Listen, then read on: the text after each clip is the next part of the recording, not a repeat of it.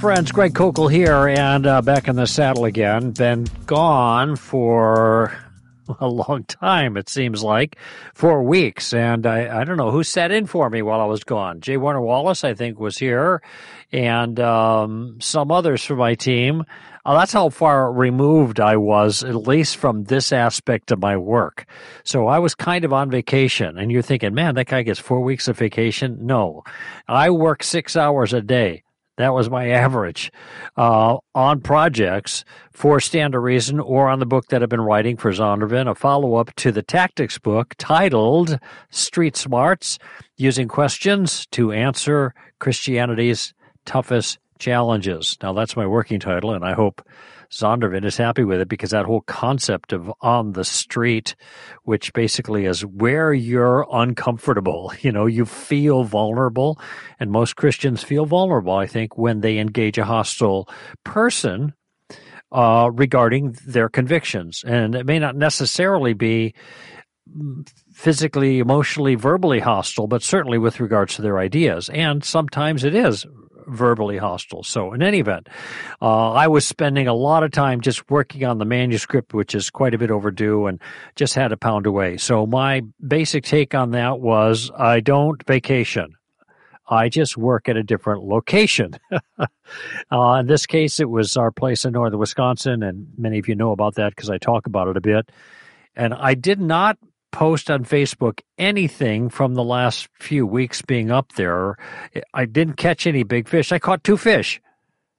I went out three times for two hours each in four weeks. Okay, so that wasn't the priority this time. I did fix some things, and uh, we got a took out an old brick facade behind where the wood stove was, and we had installed a new rock one, not the faux rock that a lot of people have, the manufactured rock. This was real rock, except for it was kind of cut in half, so it wasn't quite so heavy, but it looks fabulous on our wall behind a brand new wood stove. So I guess I could have sent some pictures of that and put it on Facebook, but I've it's been so long since I've done that, I almost forgot how to do it. So uh, my apologies for those who have been following on Facebook and haven't seen much up there. Okay, and uh, I also used to have pictures of my kids doing stuff in northern Wisconsin on our vacation, splashing in the water, catching bluegills or whatever. But they're not kids anymore; they're teenagers, and that's just not what at least my teenagers are that interested in anymore. So big changes there, and I'm just still getting used to that. Uh, but that's where I have been. My thanks to those who have filled in for me. And um, I am going back because I have to keep writing, so I'll be around home for a couple of weeks. But I'll be broadcasting from up there, picking up the, the shows uh, on a regular basis and some of the interviews I have, and I'll just be doing that um, from Wisconsin. So I will be here for you as I am now. My phone number, 855 243 9975. If you're listening live by live stream, uh, that's the number to call. Or if you want to call in next time around, I'm here Tuesdays from 4 until 6. And uh, that's the number, 855 243 9975. By the way, that 4 until 6 would be Pacific time uh, Los Angeles time, even though when I'm in Wisconsin, I'm I'm two hours later there. Nevertheless, we still have the same time slot, and you can call in and chat with me about whatever you want in the areas of ethics, uh, values, and religion. Um, just a quick uh, update on. Uh, I keep wanting to say rethink, but it's now reality. For a couple of years, it's been reality, and our first reality in the next season is coming up actually, well, it's only 10 weeks out, but we already have almost 200 people signed up for it. And that would be, of course, in Southern California at Calvary Chapel, Costa Mesa. And the dates for that are, if I can find them here, I think it's the last weekend of September. How could I not have the dates here? Call it the last weekend of September, all right. Um, yeah, it's not here on my announcement sheet. Uh, I'll have to get all those details squared away because we're just starting our season now. And uh, if you want to go to realityapologetics.com, you have all the skinny there. Just letting you know that the early bird registration is up until July 29. So that's where you get a big break in the price, and then it starts moving up. after that. So um, there you have it. RealityApologetics.com, Southern Cal, early bird until July 29th. And the date of the event is the last weekend of September, whatever date that is. I don't have it in front of me. Now, since I've been gone, of course, a lot has been going on, and especially for SCOTUS, the Supreme Court of the United States of America, who made one announcement that wasn't a surprise because of a leak of uh, Justice Alito's opinion that came out in June, or maybe it was May, or might even been April. It was early, and it shouldn't have gone out. I talked about this before already here on the air about how I was encouraged by what it appeared the decision of the court would be regarding Roe and uh, and also Casey, which is associated with Roe. And but I was uh, very upset about the manner in which we found this out because it undermines um, essentially the rule of law, which is something I want to talk about for a moment, because it is the rule of law that protects us. It protects all of us, left or right, liberal, leftist, or conservative. It protects everybody. Therefore, everybody ought to be concerned about the rule of law.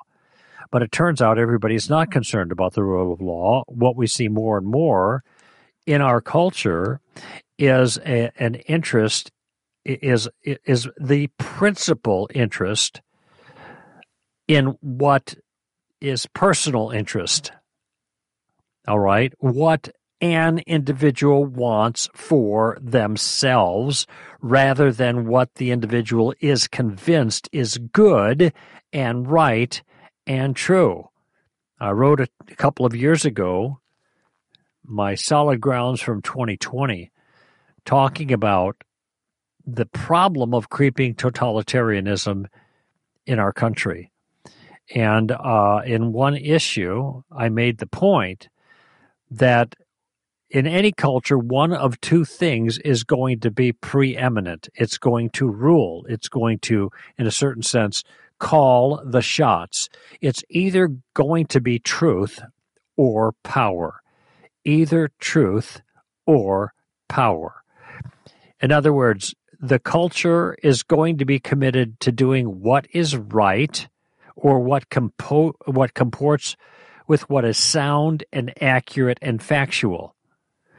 Or it's going to be committed to doing whatever it wants. And the only way to accomplish that is if you have the power.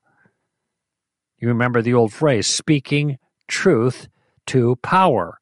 The presumption was there is a truth, and the powers at B are not acknowledging the truth and speaking truth to power is a way of appealing to raw um, exercises of force and adjuring them to use their force and power for the good, for that which is good and right and true. Now, what happens though when, as a culture, more and more people decide that there is no truth or no truth that matters, well, then all that's left is power. And therefore, what is good and right and true is not going to govern the use of the power that we have. Rather, self interest is going to um, is going to uh, govern the use of that. And this, I think, we've seen in spades since the official SCOTUS decision came out that reversed Roe versus Wade and threw the whole question of abortion back to the states. Now, just to help maybe organize your thinking about this, and I've probably spoken about both of these aspects at different times, but I want to bring them together for a moment. There are actually two issues going on with regards to SCOTUS and abortion. One is a legal question, the other one is a moral question. So those are your two categories. One is a legal question, the other one is a moral question. The Supreme Court did not address the moral question. the moral question is always important, such that sometimes there are laws that give people liberties to do something that's wrong. Well, the the law may be clear in what it allows, but it's fair then to raise the question of whether the law is right, whether it's sound, whether it reflects something good and morally appropriate. I mean, when we had uh, Jim Crow laws, there was de facto racism, or in many cases, segregation that were that was legal, but it wasn't right. Okay, and um, in fact, there was a a Supreme Court decision about a doctrine called separate but equal that blacks could be kept separate as long as they were treated equally. There could be segregation as long as when they were segregated, they were still getting the same kind of stuff that everybody else was getting. It was an attempt to leverage the 14th Amendment in favor of segregation. It's called separate but equal. And then eventually a uh, I think that was Plessy versus Ferguson. And then Brown versus Board of Educa- Education came along. Hope I didn't get those reversed, but I think Brown came along and the Supreme Court said, no, this is not right. And so there was a reversal of a policy in light of the Constitution. Separate but equal wasn't constitutionally sound, is what the uh, the justices ruled there. And this was then a blow to the practice of segregation. Notice what was happening, though. The justices weren't saying segregation was wrong. It, they weren't saying that racism was wrong. They were not weighing in on the moral question. They were weighing in on the legal question, which narrowly construed had to do with the the rights and protections that the Constitution provided natively, that is, within the Constitution as it stood, as it was attended. Was this, in fact, a proper um, exercise of equal protection under the law? It was not, the court decided, and therefore overturned Plessy in favor of Brown. But notice what was going on there. They were doing law, they were not doing morality. Well, where does morality come in? Morality comes in at a different in a different branch of government. Morality comes in at, at the at the uh, elected official level. They get to decide what morals are uh, uh, are, are, are, are are expressed in law or what immoral things become legally actionable. Obviously, not every immoral thing is illegal. It's not illegal to lie, except in very precise circumstances where you perjure yourself under oath.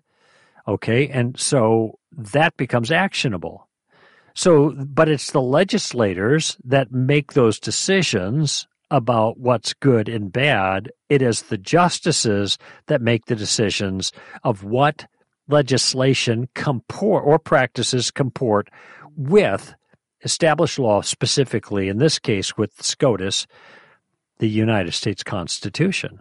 That's what the Supreme Court is responsible to adjudicate. Now, that's what happened.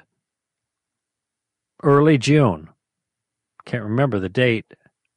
Right when I, was right around my birthday, I think, June 10. That's what happened. The Supreme Court said there has been a mistake. And the mistake was finding a right to take the life of unborn children based on essentially the 14th Amendment, equal protection under the law. They said this is just really bad, a really bad judicial decision. And incidentally, they weren't the, the, the conservatives I'll qualify that word in a minute, were not alone in that. There were there are many others who have said, you know what? Even though I'm pro abortion, I don't think the Constitution protects it. Even with 14th Amendment argument, privacy arguments, whatever, it's not protected. If I were pro choice, friends, and uh, I would not be in favor of Roe. And the reason is, is because the Constitution is supposed to protect everybody. And when you have activist judges finding rights in the Constitution that are not there, but are in the imagination of the justices, and then in a in an activist way, um, make decisions that create those rights, they have abused the thing that protects us all. Now, in that particular case, if I was pro choice, Roe versus Wade gave me something I believed in, but it did it in an illicit way. And when the when the powers that be shift and the mentality continues to be unelected people can establish de facto laws by the way they rule in the Constitution, laws or liberties or rights that were not justifiably in the Constitution to begin with. They have then adopted a, a principle that can turn against me when the powers that be shift. When the activists are not leftist or liberal, but the activists are right wing activists. And frankly, even if I was pro choice, like I said, I wouldn't want the protective document like the Constitution to be abused in that fashion. Because when it shifts, then it's my ox being gored. And I don't want my ox gored. I want the rights of all people to be protected the way they were meant to be protected given the initial documents. This is why, by the way, it is very difficult to amend the Constitution. It's been done quite a number of times, but it's not easy. Unless you have five people in black gowns who decide they want to insert something there that essentially is not really there. Well, then you've got an amended Constitution. That is not what protects us. It's not what helps us. Now, excuse me, as a as a side note, let me just say I, w- I mentioned I was going to say something about conservative versus liberal. I want conservative justices. But I am not speaking politically here when I say that. I am speaking judicially. I want justices that respect the con- that do what they pledge to do, and every single person in office, as far as I can tell, pledges to do, and that is to preserve and to protect the Constitution of the United States. That is some particular thing. It's not any old thing in in the minds of any old justice at any old time. Whatever. As one person puts it, or put it, the Constitution means whatever a justice says it means. Well, if that's the case, then it doesn't protect anybody. Well, don't you think the Constitution is alive? The living Constitution? In that doc, I think it's alive with original intent. That's the life of the Constitution. That's where the protection is. But on the living Constitution view, the only thing that's alive is the imagination of the jurists. And this protects no one. It does help those who the jurists um, adjudicate in favor of. It helps them, but it doesn't protect them because there's no principle, no law that is doing the protecting. The only thing that does the protecting in that moment is an opinion of a jurist, not the document itself. So for me, when I say I want conservatives, I'm not saying I want those who are politically right wing to come in and be activist judges on behalf of my political views, which happen to be conservative. No, I want justices that will be conservative in their understanding of the Constitution that is constitutional conservatives, and they allow the document to protect all of us, left or right, liberal or conservative.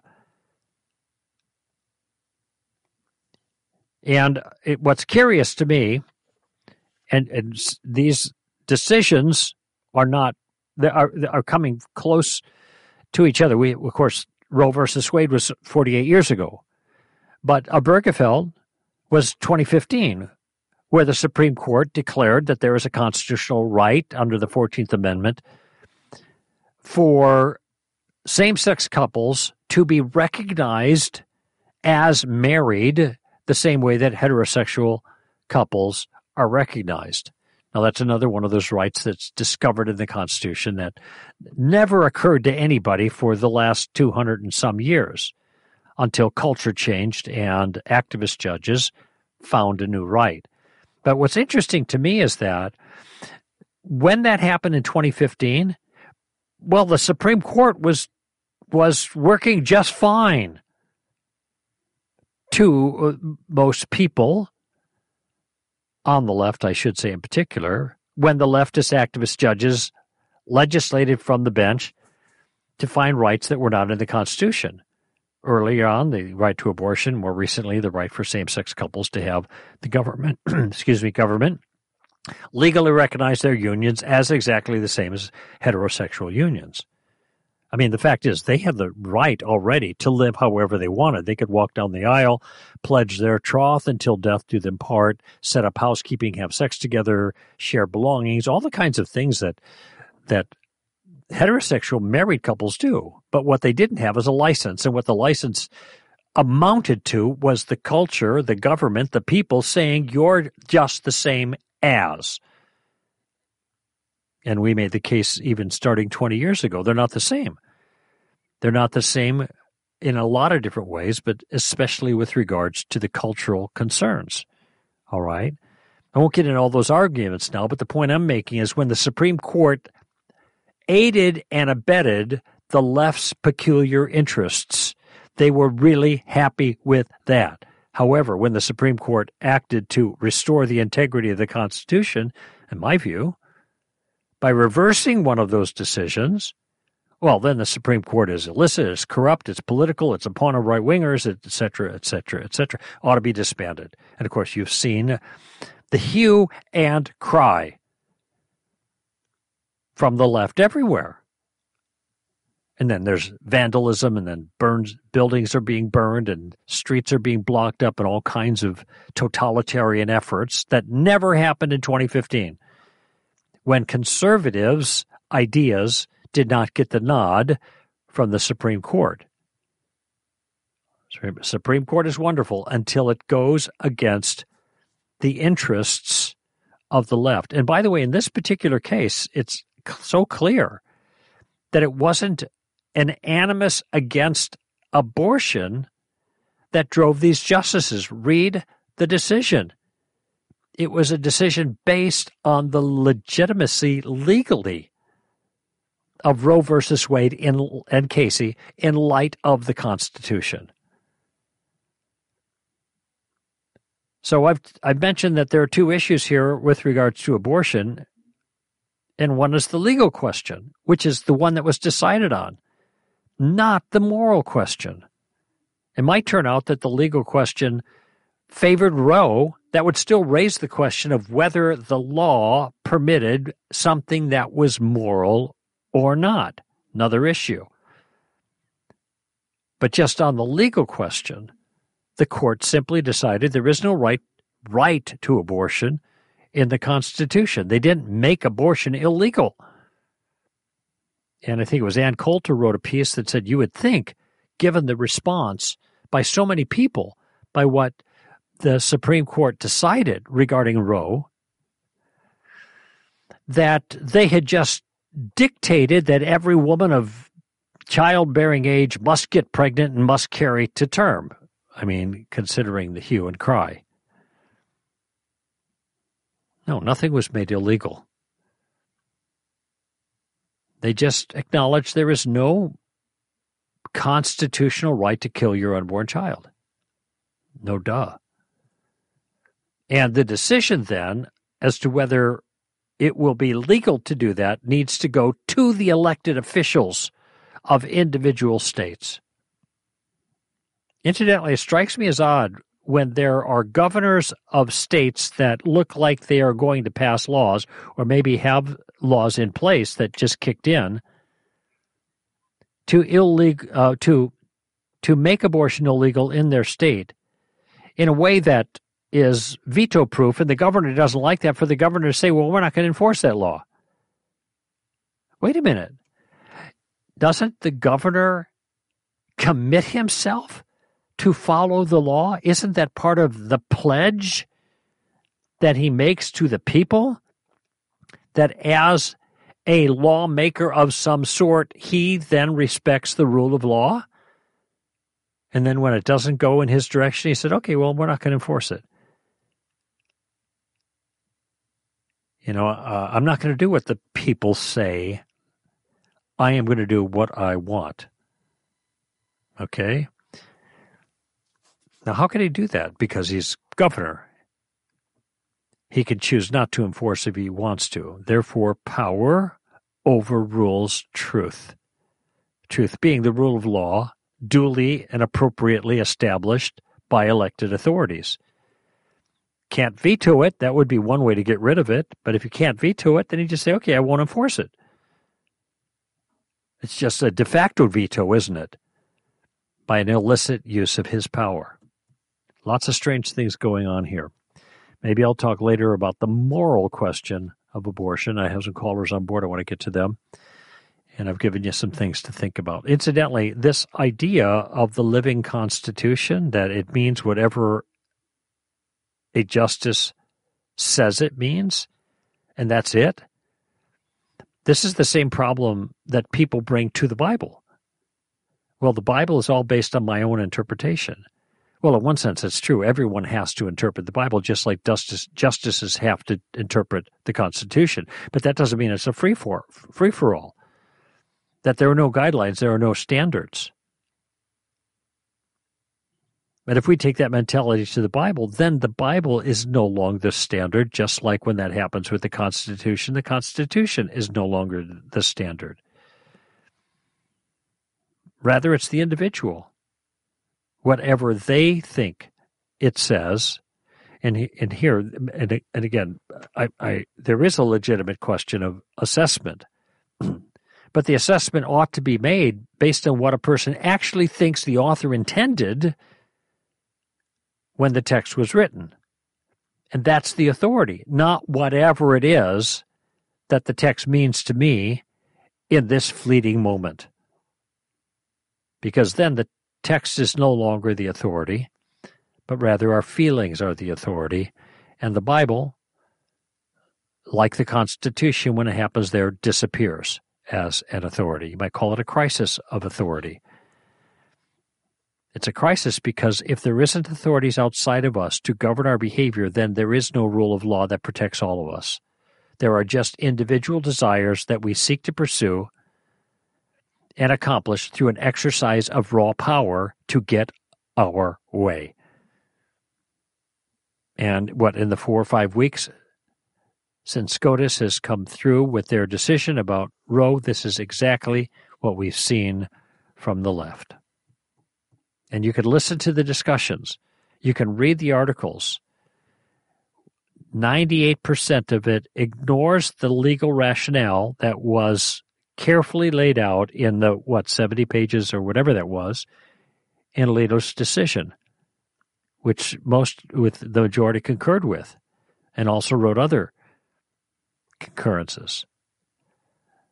Um, no, what you hear instead is they took something away from me that I want. They took something away from me that I want. Me, me, me, me, me, me, me. By the way, separate the, the moral question, we're not even talking about that now. We're just talking about the legal issue. What's the anger? They took from me what I want. How dare them? Anyway, something to think about. Greg Koukl here on Stand to Reason. Let's take a break. Hey friends, would you like to be encouraged throughout your week with timely, relevant content meant to bolster your knowledge, wisdom, and character? Or maybe you have a desire to be connected with other like-minded Christians from around the world. If so, then you need to follow Stand to Reason on social media. You can find us on Facebook, Twitter, Instagram, and YouTube. Not only will you be able to interact with other Stand to Reason followers, but you'll also stay up to date and informed on our latest resources and events. In our current culture, it's important to have something of value to break up your social media feed. So just visit str.org and find the links to all of our social media platforms at the bottom of the homepage. Would you like a Stand to Reason speaker to speak at your church or event? Greg, Alan, Tim, and our newest apologist, Jon Noyes, are available, both in person and online. Just email booking at str.org to schedule them today. Our speakers can address a wide array of topics from bioethics, gender issues and science to theology, philosophy, and how to respond to other worldviews, all from a biblical perspective. Whether it's a Sunday sermon, Zoom conference, or YouTube live event, our skilled and engaging speakers can be there, either physically or virtually, with the goal of equipping Christians to effectively influence the culture for Christ. To read their bios and learn more about the topics they cover, visit str.org. Then email booking at str.org to schedule Greg, Alan, Tim, or Jon today.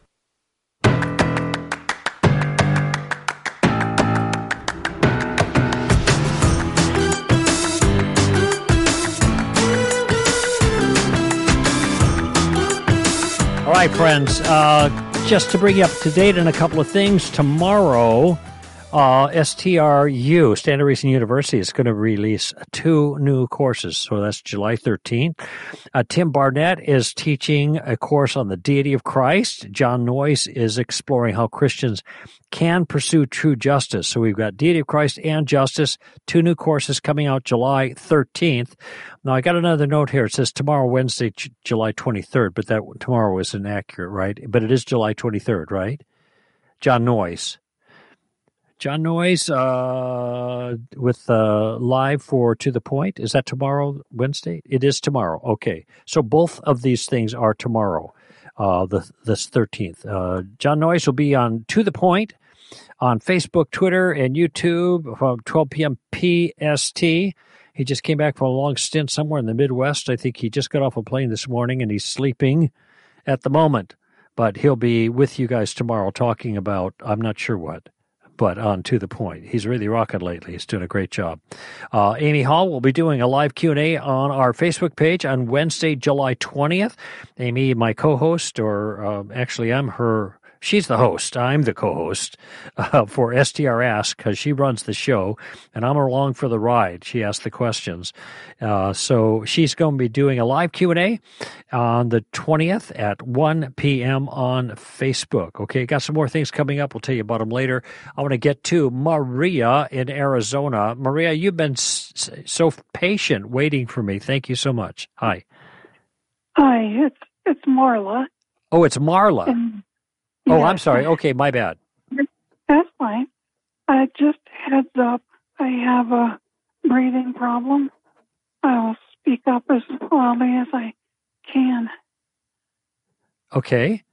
My question, my I'm sorry. Go ahead. trust.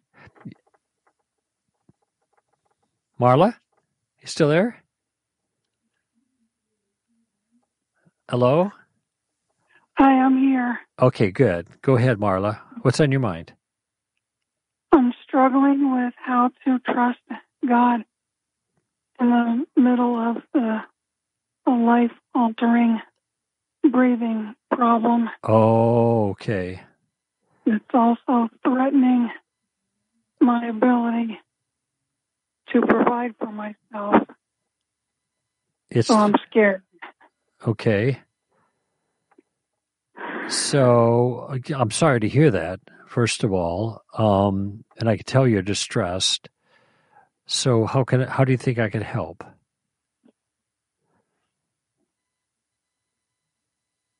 I, I keep losing you. Sorry? Oh, sorry. I I lost you for a second. Oh yeah, there does seem to be a breakup here a little bit. So Yeah. Um, uh, are you just struggling as a Christian because uh, you're facing some really hard times based on physical challenges? Is that it?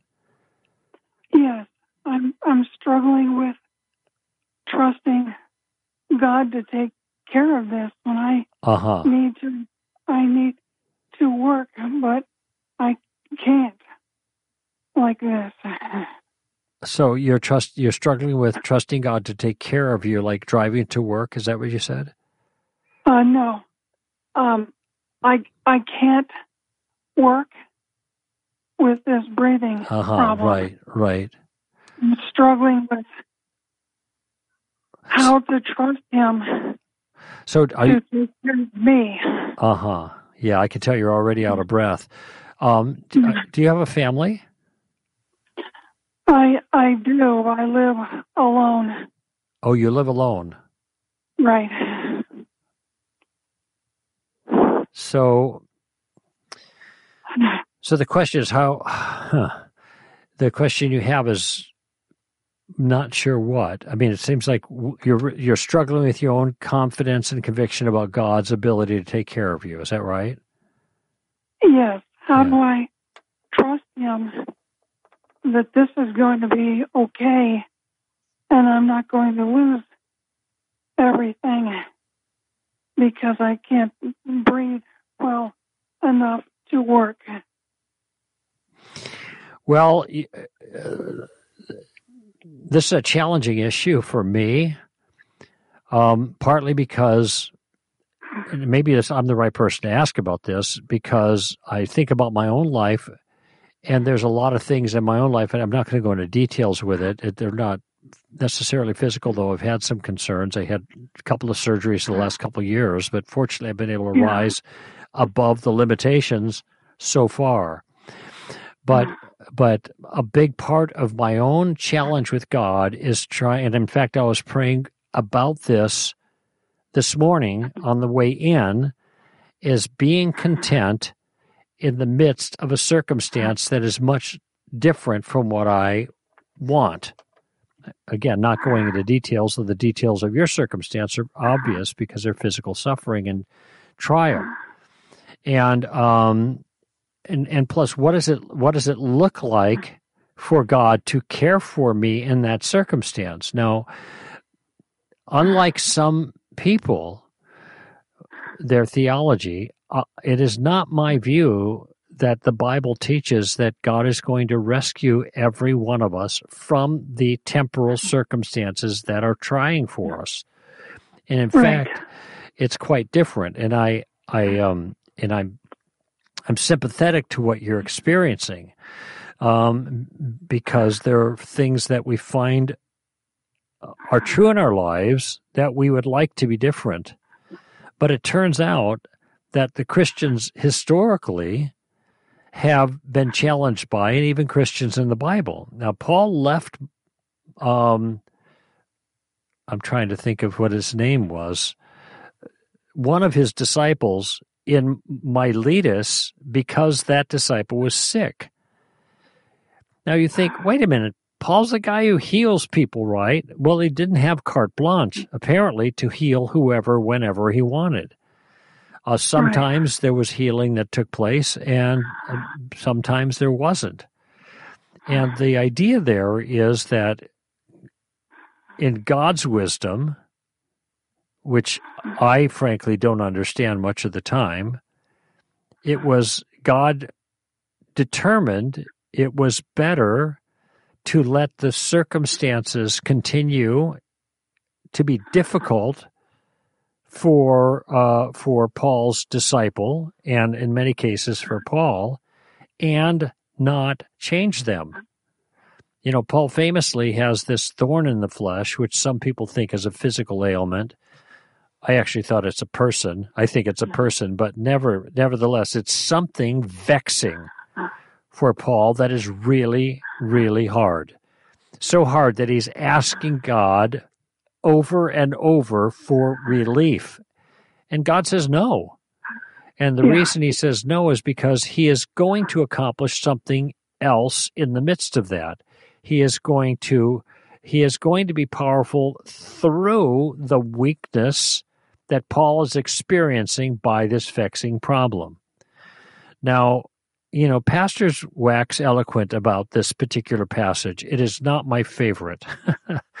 and I don't yeah. have, you know, bright eyed and bushy tailed eloquence for this lesson. The fact simply is that we are sometimes left by God's choice in the midst of our hardship for a greater purpose that He knows of that we do not know of. Now, I'm not suffering physically like you are, okay, uh, Marla. However, uh, you know, I've got I've got my own crosses to bear. Let me just put it that way. And in some cases, they're crosses I have prayed about for years and years and years with no relief. And and my conviction is what I have to remind myself of. And so this is part of the process here. Reminding ourselves in the midst of the affliction that God is still there with us and he is allowing it for a purpose, but the affliction will not go on forever. And the reason it won't go on forever, this may or may not be encouraging to you, is that our life on this earth will not go on forever. And so our life on this on this earth is going to be beset by a host of different challenges. Some of them physical, some of them emotional, some of them financial, relational, but they're, you know, um, I think it's in Job, it talks about a, a man's life is full of troubles as li- as the sparks fly upward, you know. Right. So here's yeah. what I take my encouragement in. I I think often about Second Corinthians chapter 4. I mean, Marla, I wish I could tell you, well, here's what God's doing in your life, and this is why up until now you haven't been relieved of this distress, but the, he, he will relieve you of this stress. Hang in hang in there. But I can't tell you that because I don't know why. And I don't know if he will relieve you in this life. But I do know what Paul says about distresses in this life.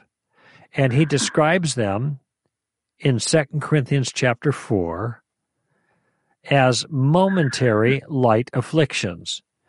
Now, we think, well, wait a minute, this doesn't seem momentary. It's like going on for years, and it doesn't seem light because it's either physically or emotionally really, really hard for me. But remember, Paul was talking about life's afflictions when a little later in the same book, he talks about being undergoing 39 lashes four times, being beaten with rods three times, being shipwrecked hmm. twice being stoned. That means piled stones piled on him and left for dead once. So when you look at that, well, I don't know about you, but this is a whole lot more than I've ever ex- experienced in terms of afflictions. But he can still talk about these things being momentary and light by comparison to something else, something that is coming. And in fact, it is the afflictions that Paul says are producing for us this thing that is coming. Now this is in 2 Corinthians chapter 4, verses uh, 16 through 18. But what Paul says is the momentary light afflictions are producing for us an eternal weight of glory far beyond all comparison. He says, so we don't look at the things that are seen, we look at the things that are unseen because the things that are seen are passing away, but the things that are unseen are eternal. I have no promise that in my particular circumstances I'm going to be rescued from the things vexing me for many years and are really painful for me. I have no guarantee from God. The guarantee I have is that God is going to use these things to build for me something in the future that is far better than anything I could possibly imagine. And in fact, in Romans 8, Paul says that, uh, that I do not count the sufferings of this present age. And remember, his sufferings were manifold. I do not Right. count them as anything to be compared with the glory that is to follow. So here's a here's like a, a metaphor or or a, a illustration of way to look at it. Mm-hmm. No, so I did weightlifting for many years. You know, I'd work out whatever. I didn't like running. I didn't like weightlifting. I didn't like going to failure. This is all hard stuff. But I went through the hard stuff willingly mm. because I knew something greater would accrue to me as a result. So I paid the price to get something better, to put it simply. Now, this is an earthly illustration. But um, the same dynamic, I think, applies in our spiritual lives. That that there are things that we endure that we don't like. That's painful. That's more than inconvenient. That's terrible for us.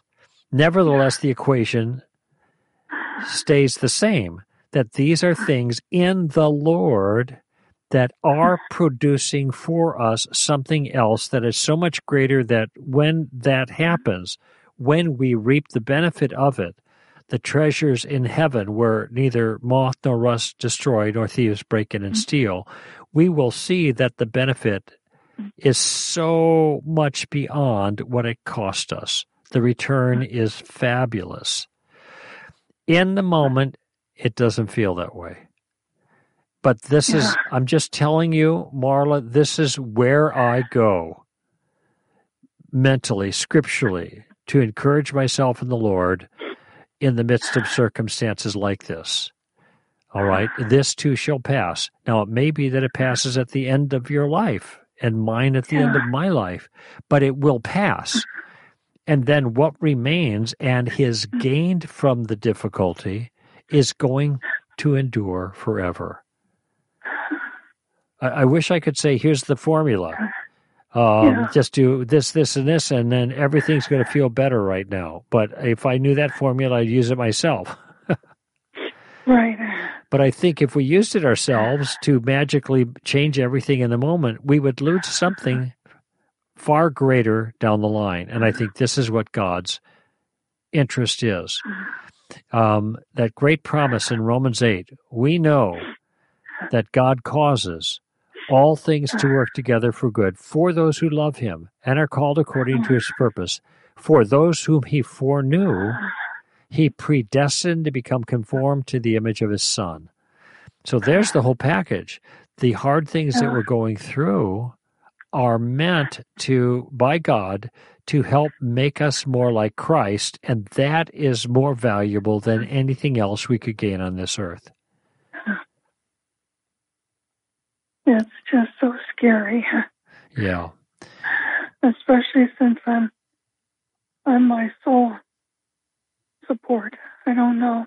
I hmm mean, I, obviously, I don't want to lose all that I Yes, of course. all that I have, Yeah. and I don't want to continue not being able to breathe well. Yes. Well, But you I- know, um, I, do you know who Melinda Penner is? I do, and I think of her Yeah. often and pray for Thank you. often.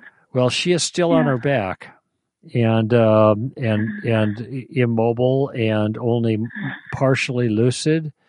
But uh, when I pray with her, she is filled with joy in the Lord. It's obvious in her prayers because she sees beyond her circumstances to what God is going to do in His doing in her life and the lives of others right now. She's there for a reason, and she accepts that.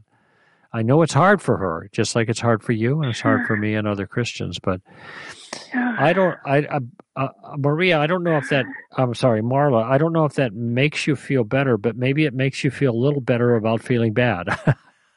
it does, and it gives me a place to focus. yeah, Um, I've just been really distressed, and especially after a doctor's appointment yesterday, so I need something to hold on to. yeah. Well, you can always hold on to Christ.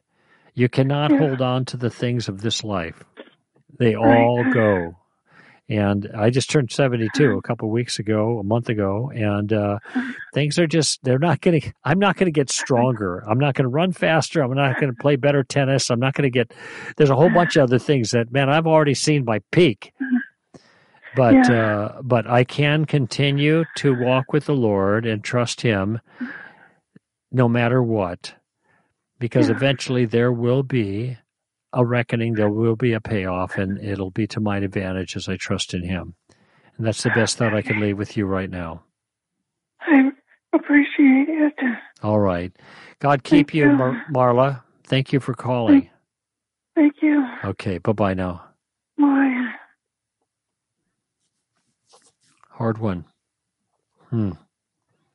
All right. Uh, just at the end of the segment, end of this hour, let's go to Hawaii. Brett, welcome to the show. Hey there, Greg. That was a tough call you just had. Yeah, I'll say. I'll say. So that actually leads into, actually, in a way, what I wanted to say. I don't have a question for you at this time. okay. Um, I was actually wanting to and thank you. Um, first of all, for like just being there for this lady um, just now and not giving her um, false hope or false answers. Just uh, Hmm. telling her the truth, even incredibly hard that is to do. Mm-hmm. Um, you know. Um, anyway, so I'm 60, and um, I was raised atheist, and um, Did you say you're raised Uh, an atheist? yes, I was Oh, raised an atheist, interesting. atheist family, um, and uh, my, my whole life I looked down on on religion, on Christianity. Mm-hmm. Um, I was in the New Age metaphysical movement for 36 years, Oh wow. and yeah, Well, so that's Uh, after you must have after you became you were an atheist and then you moved to New Age because New Age isn't consistent Yes. with atheism. Okay, got it. yes, exactly, exactly. I was raised atheist, but then somewhere in there, I decided no, there there was you know there was there was definitely things um, things unseen. I, I had experiences um, that taught me. My dad believed that you know if you can't see it, to touch it, taste it, it's Yeah. not real, right? Right. Yeah. And so, not knowing any better, I adopted it. Anyway, um, so four and a half years ago, long story short, I picked up the Bible for the very first time and started reading it, Hmm. and was like, uh, "Oops, I should have read this a lot sooner." Hmm. But I and uh, it was a huge mental, emotional, uh, psychological shift that took a couple of years actually to. I've spent a lifetime thinking a certain way, being very secular, certain having certain beliefs, and it was um, uh, even though I I went I believed it and I liked this guy Jesus and I believed this, I had so many questions and so many things didn't make sense. But Mhm. which leads me to what I wanted to call and talk tell you about is that is people like you and your website. So you and Alan and um, of course Amy. So Mhm. you know I li- listened to all your podcasts. It was discovering by accident. It was discovering well by accident. I say by accident. Was discovering uh, apologetics that um, oh that lit me up, and I started finding the, the answers to all these questions that I couldn't quite understand because re- reading the Bible was very difficult. But um, so I wanted to thank you Hmm. for your work. It's it's I can't begin to tell you how incredible helpful it is. I mean things like um, six months ago I found your hearing God's voice Uh huh. uh, the articles, and that took an enormous weight off my shoulders. I, I, and when you explained it so carefully, and then I went, I could go back and reread that section. Well, then it was, it was like obvious, like what what it meant. And so, what I have been finding is that I have learned more about understanding the Bible, listening to you and others like you, than I Mhm. definitely am learning from my own pastor at the church. So, hmm um, your work is amazing. I love the ambassador Mm. booklet series. Uh, very succinct and content. I wish there were more of those. But um, this is call is simply to say, "Wow, thank you," Mm. Because you don't get to hear that very much. All you hear is people asking questions, and I want you to know that there. I want you to know there's a lot of people out here who are listening to everything you do, and it's making an enormous difference. Wow. Well, Brett, that, that's very sweet of you, and I appreciate it. People are generous to me with their thanks, and I do appreciate that. But it's nice to hear it from you, and especially given your journey. And as far as the hearing the voice of God material, people either love it or hate it. Therefore, they either either love me for it or they hate me for it. Oh, Uh, But really? I'm glad, Wow. yeah, because uh, you know it is. People are very well entrenched, deeply entrenched in a certain way of thinking Yeah. about this, and they, it's hard to let that go. But anyway, I'm very glad to hear it. Let me ask you quickly, almost out of time here, less than a minute. Uh, where in Hawaii do you live? Oh, uh, Wahoo. On Oahu, in the Honolulu area? Yep. Uh huh. Okay, I go there on occasion and teach. I also, my discipler for a number of years, uh, Craig Englert, uh, is now retired pastor of Hope Chapel Kihei on Maui. So, Oh, uh, wow. yeah, so he's uh that's a gr- great church and, and whatever. I've spent a lot of time in Hawaii over the years, and uh, uh, I mean over the last forty years. My brother lived there for ten years in, in Maui, and so um, I had a lot of friends there, and I'm glad when I get a chance to work there. But I was so glad to hear that uh, that I've had some impact in your life and stand to reason. And my colleagues, Alan and and Amy, you mentioned that, and the other team members have made a difference there. That's just that's that's just great. And you've had quite a journey. If we had more time, I'd ask you. I'd ask you about the journey, but uh, from atheist to New Ager to Christian, but we're out of time. Maybe you call me back. We'll have another chat about that. But thank you so much for the call, Brett. Very sweet words. I appreciate it. All right, friends, that's it for this hour. Greg Koukl here for Stand to Reason. Give them heaven. All right, friends? Bye bye now.